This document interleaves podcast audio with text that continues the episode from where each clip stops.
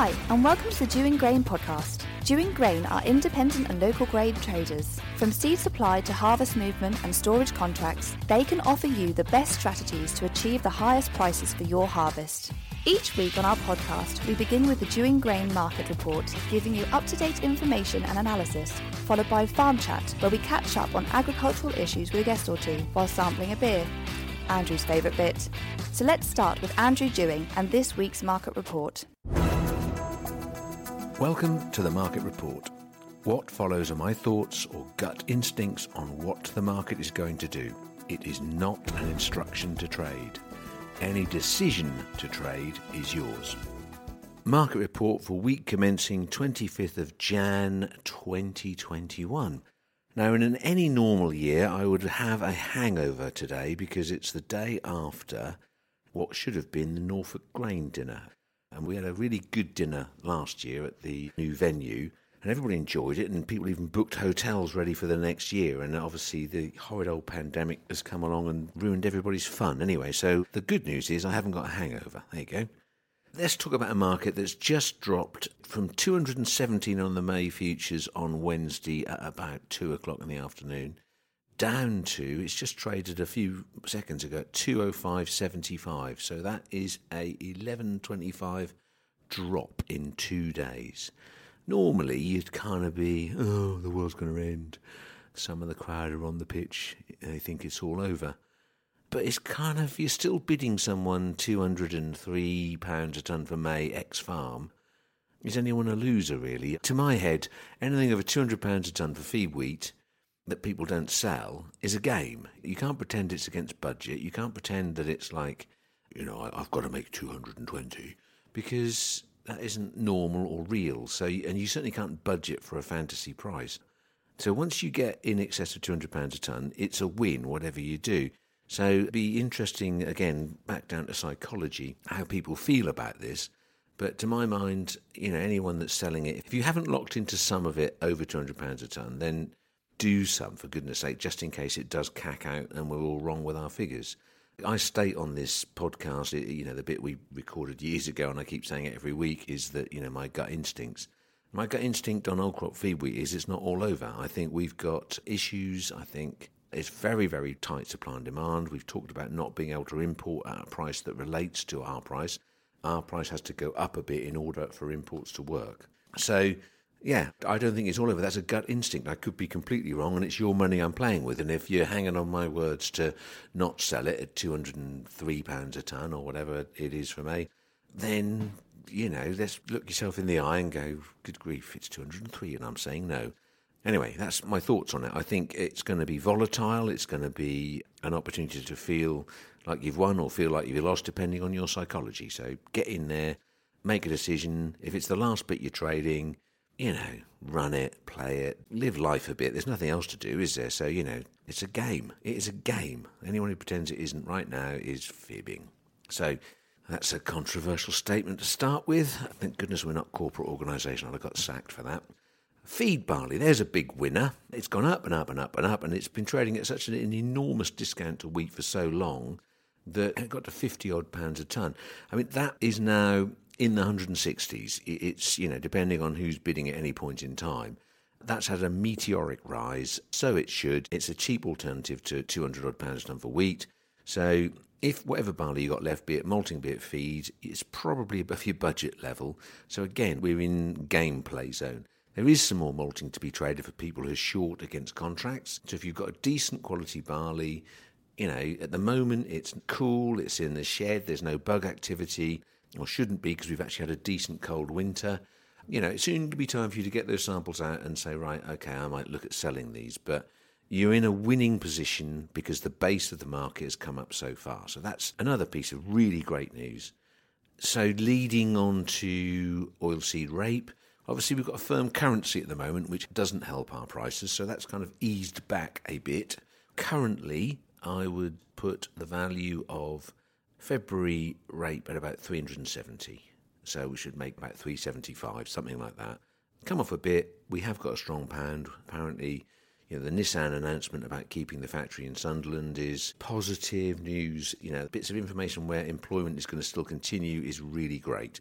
And those things happening in a sea of misery is, you know, going to help the pound's value. So I think rape, I think rape, again, if you had gut instinct, I think it's not going to go down. You can play, you know, sell it in a month's time, and I don't think it'll be much different, or certainly not much lower than where we are now. So, in terms of prices, we have got a very positive market report, despite the fact the market's just dropped £12 in two days. It is still positive, really, really healthy, happy agriculture. The only sub issue that's, I think, needs a lot of consideration now is the new crop. £40 discount to old crop. And in our neck of the woods, the crop's going backwards, not forwards. It's, you know, there's, there's a lot of water, there's a lot of you know, yield loss has occurred, the crop's gone backwards. Last spring, we had absolutely perfect conditions in March. It was awful up until then, and then suddenly it turned dry, and suddenly it was really warm and dry. And the land recovered very quickly, and we were able to get on, and it stayed dry. Obviously, that turned into a drought. But the point is, it enabled people to get on quickly. Don't forget, it is nearly the end of January now we're relying on February to sort itself out so we get nice and, you know, warm up a bit and get a bit drier. At this moment in time, the forecast for February is certainly colder, hopefully a bit drier for this side of the country, but for large slices of the UK, it's really wet forecast, and that is going to stop you guys getting on again in a hurry. So I'm beginning to say new crop has issues in that what was going to be a 50 million tonne wheat crop has probably shrunk back a bit and it's going to get to the same scenario as last year. And as I've said previously in the last couple of weeks, because of the Brexit deal allowing for exports, it's no longer catastrophic that if we have a small surplus, because there will be exports. So I think it is one of those moments where if you're being pressed to do new crop because the market's dropping on old crop and the whole thing's dropping off a bit, I think, again, my gut instinct says this is not the time to move. If the weather suddenly turns kind, then by all means step in there and do some budget trading. But to my mind, this crop does not look that healthy, and the prospects of getting on with the spring work, according to the forecast that we're looking at, I'm not convinced yet that it's the right thing to do to sell it. So, kind of underlying bullish statement from Dewing Grain. There was one other thing I forgot on the old crop, and that is last year. I think one of the things that the market's gone at around the world because China has stepped back onto the pitch quite markedly, buying a lot of grain. And I think with the swine flu that occurred over the last sort of 18, 24 months, obviously masses of the Chinese pig herd was slaughtered, uh, not very humanely, and they have come back on restocking, getting their herd back up to size. And they've been actively buying, probably a surprising amount to most people's expectations. And with that in mind, I think if that continues to be the same case, the Chinese economy is obviously getting stronger, growing every year. More and more people can afford, you know, better food or more expensive food or meat. And consequently, the demand from China is back on as a major issue. And just maybe that blip, the swine flu blip, made us feel a little bit like, oh, maybe they're plateauing, maybe it's all over. But I think underlyingly, the weather, consumption in the world, and where certain countries are getting richer, I think underlyingly we have the beginnings of a very bullish period in cereal prices. Maybe There'll be blips down intermittently in the early days of it, but underlyingly, production is getting harder to achieve and consumption is growing at a greater rate than I think production can keep up with, especially if we have a weather blip. Plenty of time for that. So, yep, keep watching the weather and speak to you next week. Thanks. Thank you for listening. Please remember that any decision to trade on this opinion is yours. The Dewing Grain app will keep you updated with real time industry news, data analysis, and insights into the market, giving you all the information you need to make informed trading decisions. A commodity selling feature enables you to source prices and receive direct offer notifications informing you on what Dewing Grain are looking to buy and at what price. Search Dewing Grain on the App Store or Google Play to download, and with all of these features in your pocket, you'll have more time to sit back and listen to our podcast. To set up a trading account with us, call 01263 731 550 or email info at dewinggrain.co.uk. And now it's time for Farm Chat. Right, this week you're stuck with the in house team again because obviously lockdown, we can't see anybody. The special bubble this week as we start is Ben and I. Hello, hello. Hello, Ben. We've got Webby here to enjoy your company tonight, have we? And Joseph's in the other room answering the phone. He'll come through sporadically and, and join us. So I think the opening shot, this is, the, is a time to mark a bit of history, isn't it? Donald Trump graciously left his office this week. He did, and he left a letter for Joe Biden. Did he? Yeah. And what did that say? Well, that's what everyone's speculating. Is Joe allowed to publish it? Oh, that's a good point. I'm not sure they are. Joe's on his way through, so what we've done so far is we've discussed Donald Trump. So, yeah, Donald Trump's letter to Joe Biden, which he left on the desk. What do you think it said? Sorry about all the McDonald's wrappers. Now, I think it would have said something like, You stole it. Allegedly, Melania sent a note to the staff of the White House because it's traditional that the, the First Lady leaves a note to the staff, but she didn't write it herself. She outsourced it to a staff. So they have got a typed letter from someone else that Melania said she'd written. I think Trump would just leave something very arrogant, sort of saying, you know, I've put you in a good place going forward, take all the credit, whatever, you know, that sort of thing. Yeah, You're he- right. He's going to do that, isn't he? Yeah. Look at the economy. Uh, Yeah, uh, you I've, I've put you on the good track now. You're in a better place than you were before, and it's all for your you to lose rather than for you to improve. the point of Donald Trump's existence within politics, I think, is going to be an important one. It's a reminder of just how extreme, you know, individuals who believe what someone says through through media or through whatever, whatever, you know, however he communicated to that many 74 million people to vote for him. He appealed to people who thought the political elite had gone too far. People that thought the political elite weren't listening, were arrogant, and to all extent and purposes they were. The political elite had kind of given up on the little guy, in a way. I remember early on before Trump got in, and when you first, obviously going way back when he started doing The Apprentice, he was sort of seen as like that guy knows what he's doing, etc. And then when he got involved in the politics and he started ripping sheds off the politicians, they, they weren't used to it. You did think, crikey, this this guy, you know, this is going to really transform politics in a good way. Little did we know that he was an absolute idiot. I think it's safe to say that several people thought he was an idiot and just didn't think he was going to get in. But, But we didn't, yeah. But we didn't know that until we we, we know we knew that you know once we really got into the detail of him. But when he first sort of came to the forefront, when he was there initially on the early days, and you watch some of the the way he cut them down, and you thought this guy actually is saying the right things. But now, Do you know what? I seen, I, I, this morning I was thinking about what to talk about in the podcast. I went through to Tess at the cup of tea and I went, What do you think now Donald Trump's not in power? What do you reckon to that? Really interesting answer. She said, Yeah, to be boring now, isn't it? I said, I think it's going to be a little. I said, Okay, what, what do you mean by that? She said, Well, you know, all of that Twitter stuff and the stuff that you just chuck bricks in the water, it'll just go back to the same old. If someone's asked a question, they'll just come out with one trillion billion zillion pounds spent on this and I've not done anything wrong and you know where they're asked a direct question they answer in that mundane political elite never admit Priti Patel type way Yeah. Although I think there is an argument to say probably the States does need Joe Biden at the minute. They need calmness. They need someone just to get the basics done, which Trump never enjoyed. He didn't enjoy the basic stuff. It was boring. Well he's not he's not a details man as just again Des said he's not, he's not into detail he was Yeah. into boom reaction decision making I mean the economy allegedly is in a good place in the States is that everything Well, yeah. I mean, it could have been in a better place. But I mean, you had an interesting point, Joe, about oil prices and what Biden's going to do there. yeah. So as soon as he came into office, he changed a load of policies. He's obviously signed up to the um, Climate change. Climate change.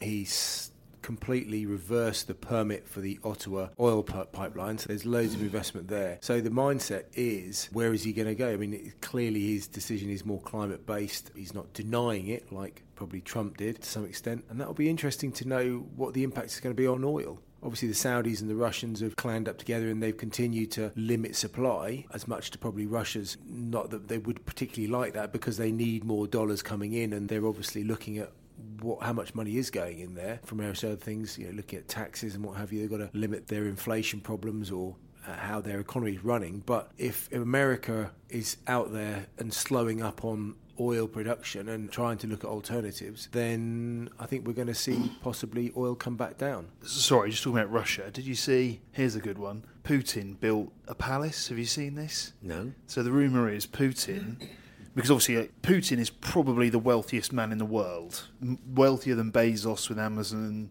You know, but of course his wealth's all hidden. He built a palace in the Black Sea region. Apparently, it cost two billion dollars. Now you can see a video of it on YouTube, and it is worth a watch. What do you What do you get for your two billion? It's got everything. Is it? Yeah, yeah. Uh, abs- underground cinemas, swimming pools. It's ginormous. And who's staffing it? Well, no one yet. I think Putin's waiting to go there with all his oil money. Hand pick a few people. Yeah, yeah. But I mean, I think Joe's got a point. I think Biden will look to get climate back in the centre of the US economy.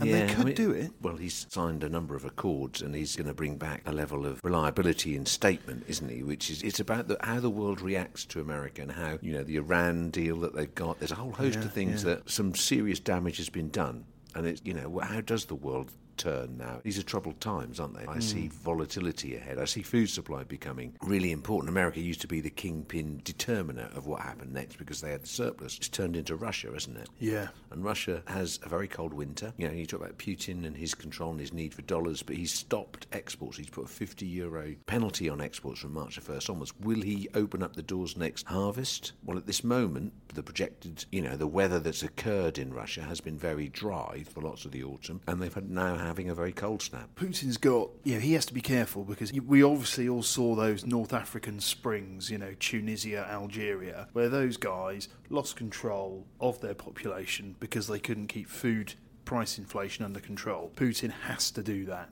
Hmm. It's the only control he's got at the minute. And if he can't keep those food prices in check, uh, you know, the Russian population are going to start getting annoyed. But it's, uh, you know, do you not think, you know, politics aside, food prices are going to go up anyway? We're, we're at a place, I mentioned on the market report about the swine flu in China and the reduction in purchasing of commodities by China over that period. There was obviously a big drop. And the, and the world sort of thought, oh, hang on, maybe China's like levelling off on how much they're going to consume. And all of a sudden, you know, they've restocked their pig herd and they are buying and they are buying. And they're say, oh, blimey, we didn't expect them to buy that much. And they are buying. And the net result out the other end of swine flu and their new restocked pig herds is there's a greater number of tons required by China, a greater expectancy for their crop to be big enough to cope.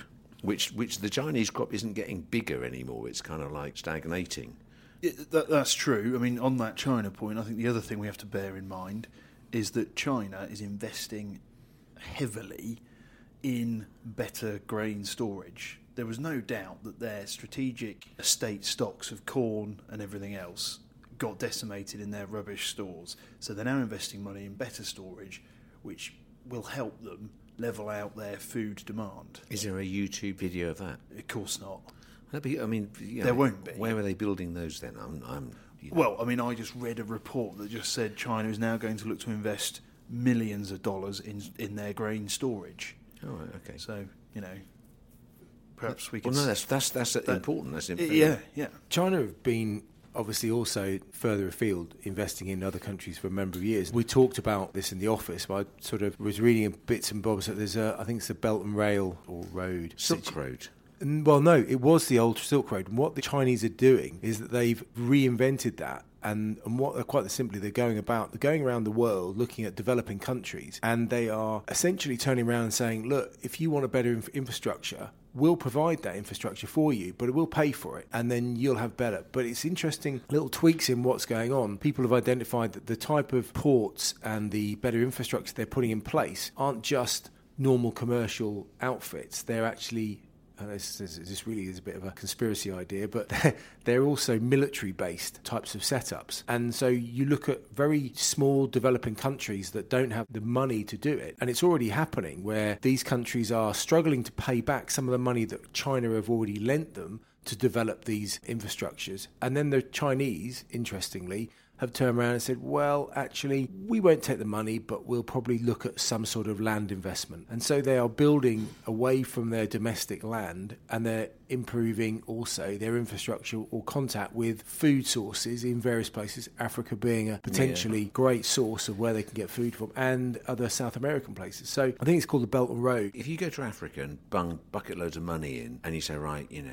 that we're going to build these grain stores here, we're going to build an infrastructure, we'll put some military installations in there. You know, at some point in time, one of the locals gets a bit upset, don't they? I mean, we, we you know, the Brits are uh, the worst people in the world because we've upset everybody over the years. Imperialism and being in, in Africa and how we ruined everything. It's no different. The locals are still going to feel really pissed off with a little little Chinese guy going, oh, yeah, that was, oh, you can't do that. That's my field. And I'm sorry, that's where my tribe has spent the last 6,000 years, you know, slaughtering the other tribes young or something, whatever they do. You know, but the point is that they're going to say, you can't do that, Mr. Mr. Chinesman. And he's going to go, oh, yes, I can, because I'm used to oppressing minorities and this is your country, but you're a minority now get off my land in Chinese. And, well, you know, the point is, it isn't going to be as easy in a foreign land unless you turn on the military might.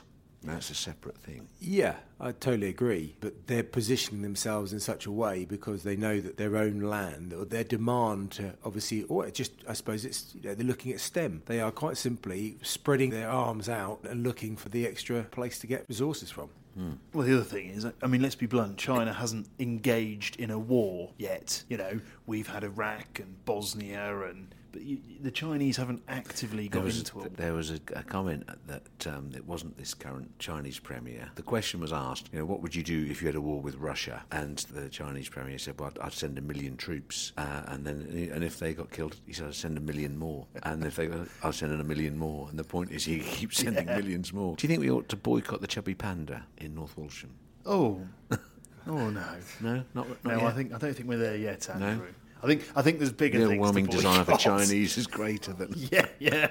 I mean, Webby loves a pork ball. I think I think you have the special mention to Patrick Mutimer for that. He's he's he a, he, no no he would he'd be mortally upset. Patrick's favourite venue when the opportunity arises.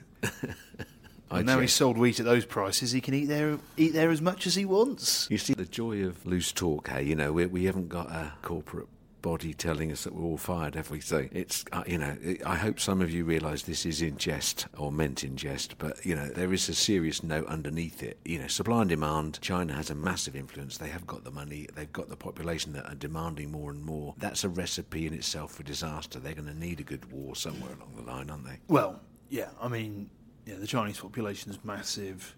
They've got to keep feeding them. Food's got to be cheap. Same in Russia. We're in a tipping point in the world, I think. Yeah, tipping points don't last it's not just one year, is it? There's always a catalyst moment. But, you know, the West is having a sort out. Donald Trump has had an impact. You know, this country has its own sort of personality, style, leader, in a sense. Old Boris, he's not a details man. He said some outrageous stuff, keeps getting picked up on, and he bluffs and blah, blah, blah, blah, blah, And then he sends something in Latin. Which shows he's posh. And at least he went to visit the flood victims on the first day. It was there this time, which he's learned something. But the reality is, you know, politics needed a Donald Trump in the sense of getting a message across, direct message across about what you think, versus the mumbo jumbo non answer crap yeah. that we're still getting in the UK. And yeah, how long are the people going to stomach it? We haven't we haven't got a clear reason for an election next time round. Get Brexit done. Which gave someone a purpose. What is the next purpose for the UK? Where do we go to? Is it keeping the union together? I mean, that is a huge thing on the horizon for us as an Englishman, you, you, you're fed up with the criticism. As far as it goes, yeah. as I understand it, I don't see. The, the, union was put together 400 years ago when the Scots had run out of money because they couldn't fund some, you know, Caribbean island or whatever. And, uh, and they ran out of cash, so they came to us and we bailed them out, basically. Let me just write that down. Yeah. It's, you know, it's all about money. So if you took Scotland off that's our oil, that's our fish, you know, we want to be European. Well, I, I, goodness knows how they'll get on. It isn't all roses with Nicola Sturgeon in control. You know, she's got her own, you know. Yeah. And importantly, there is a lot of money paid by central government in the UK, in England, into Scotland to make mm. the, hmm. the, books balance. If they really wanted independence, they absolutely wanted independence. They don't like us, do they? It's who do they support? Anyone but England. Yeah. You know, yeah, I, I don't. It's Let like being, go. being married to someone who doesn't like you. There's no point, is there? You go home and you're miserable with it. So if they're going to moan all the time, let them go, you know, and and, mm. and then hopefully strive on your own. But is that how loose is that as a thought? I don't know. Northern Ireland doesn't affect me. I'm the other side of the country, but a Northern Irish person who believes that they are English or British does not want to be Irish. And you say, well, I'm sorry, we just changed our mind. You can, you can be Irish, off you go. That's where the passion, it's not as straightforward. If they suddenly became a United Ireland, you would have at least 50% of the population, the Unionists, who would be going, uh, Not happy. You know, and whose fault would it be that it kicked off? Again, which it which it will be independent misery. So I, I, it's not easy, is it? The Welsh, Who?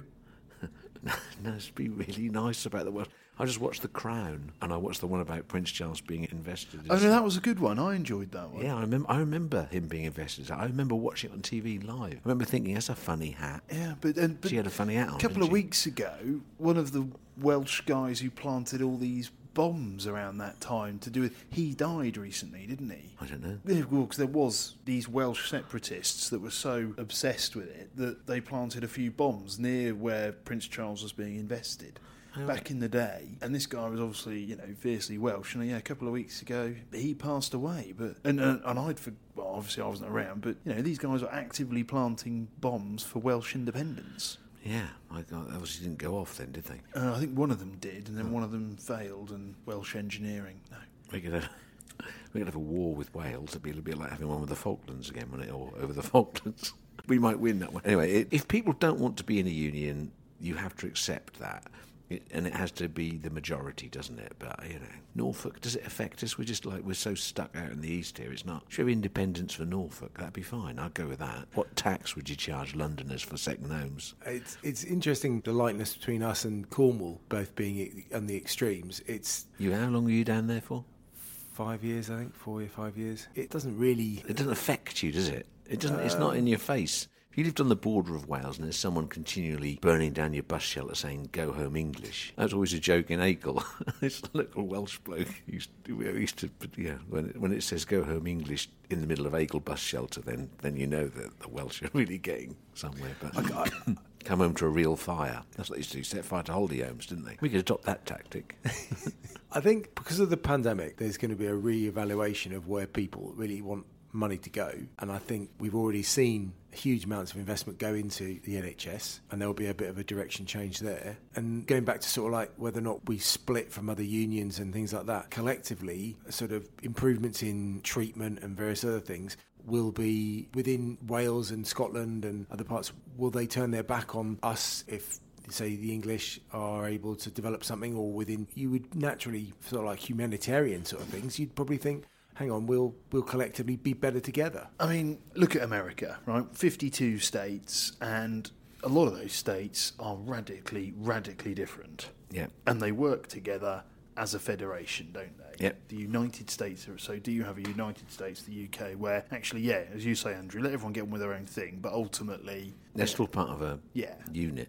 I think that's more useful. In the end, John Lennon's right, isn't he? Imagine all the people living for peace, basically. It, What are we trying to split up, and uh, how minute, how how small a little island do you want to get into? Leaving Europe was big in the context. I didn't believe in the concept of that in the great long run. And the, mankind, in the end, is going to have to face its biggest issue. Is beginning to talk really seriously about facing its biggest issue, which is climate change, and the whole change in our attitude to cars and energy and all of the waste and miseries that, that we do. We all know we're wrong, and that, in the end, is going to break all the borders down, isn't it? yeah, your generation lived the golden dream, didn't it? I think the generation above me and mine, you know, I'm, I'm, what am I, 18 years older than you? Something like that. How old are you? 43. Bloody hell. I am going to be 59 in April. So, yeah, my, my generation had it with jam on in the sense that you could have cars that gas guzzled and fly anywhere you like for threepence. Well, not in, not in the early days. That, That's No. been more in the last. I would say that the golden era, if anything, has been the last 10 to 15 years because you can go to Prague for 10 quid with EasyJet, and that was always wrong. Yeah. In my younger day, people didn't have the ready cash to spend and blow away travelling, and there wasn't the travel. Going to Spain was an exotic thing to do. So it, it's been in the last, yeah, 20 years, which, you know, obviously I've been alive in that, but so have you. True. Travelling all over the world like you did. And you. Yes, yes. I spent a I've lot of only been to on an France. aeroplane. I've only been to France once.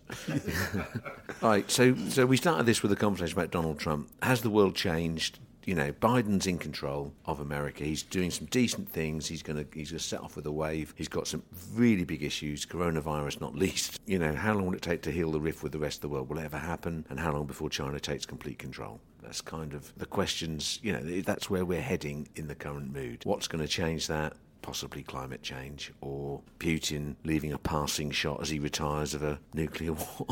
His two billion pound house. Putin's built a bunker. With yeah, great.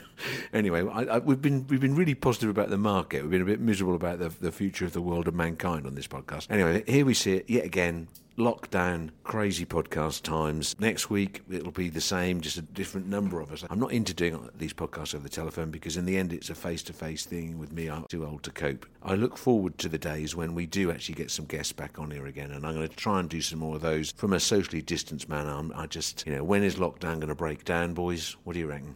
Post March. What do you call lock? I mean, it's just going to be they're going to move the chess pieces around and call it something else. When am uh, I going to be allowed to go out there with my microphone, roving reporter, and say, Choco? What you know? What do you think of? All? I'll tell you what, mate. You know, it's then. I need to get people on here who, before they expire, to say what they need to say in this industry about how it all works. So, on that note, I think we'll leave it. No, wait, beer tasting. Right, quick. Yeah, we've got to have a beer. Don't pull a face. I don't No. drink beer face. I also think we should celebrate because it was Mr. Webster's birthday. Grand age of 45 years old. And he hasn't aged a day. All right, now these, these look good. So, uh, where are these from? This is Simon Minns, James Mortier, Yorkshire's best uh, grain merchant. Because you know, if um, Mark Smith is listening, he's a Yorkshireman who bought loads of beer for me. Mark. Anyway, yeah, Wold Top against the grain. No, we haven't. No, we've got we've got Thank you, Scarborough Scarborough IPA. Is it? What, what's this one? It's called uh, Top Scarborough Fair IPA, Indian Pale Ale. Okay. And it's a 6%. Oh, here we go. Excellent. So no, so no work this afternoon. Well, nothing new there. no, I think you know this is. He, he sent me a crate. He sent me a whole crate and a box of Yorkshire tea bags. Oh, oh, I like this one. Ooh, Yeah, no, it's it's really it's very light, very light coloured. yeah. Let's have a little sip. Um, there go. nice sort of hoppy aftertaste. Yeah, that is marvellous, isn't it? Well done, Simon. That is a that's a good one. Yep. So we're, we're going to end on a very happy note. We're drinking Yorkshire free beer from a very generous Yorkshireman, Wold Top, Scarborough. That's this gets a how many out of ten? Oh, God, nine. Yeah, nice drop, isn't it? I mean, if it was served by, you know, an attractive young lady and not Joe, it probably would have got ten. anyway, with that, everybody have a good week and uh, Yeah. catch you next week. Bye. Bye.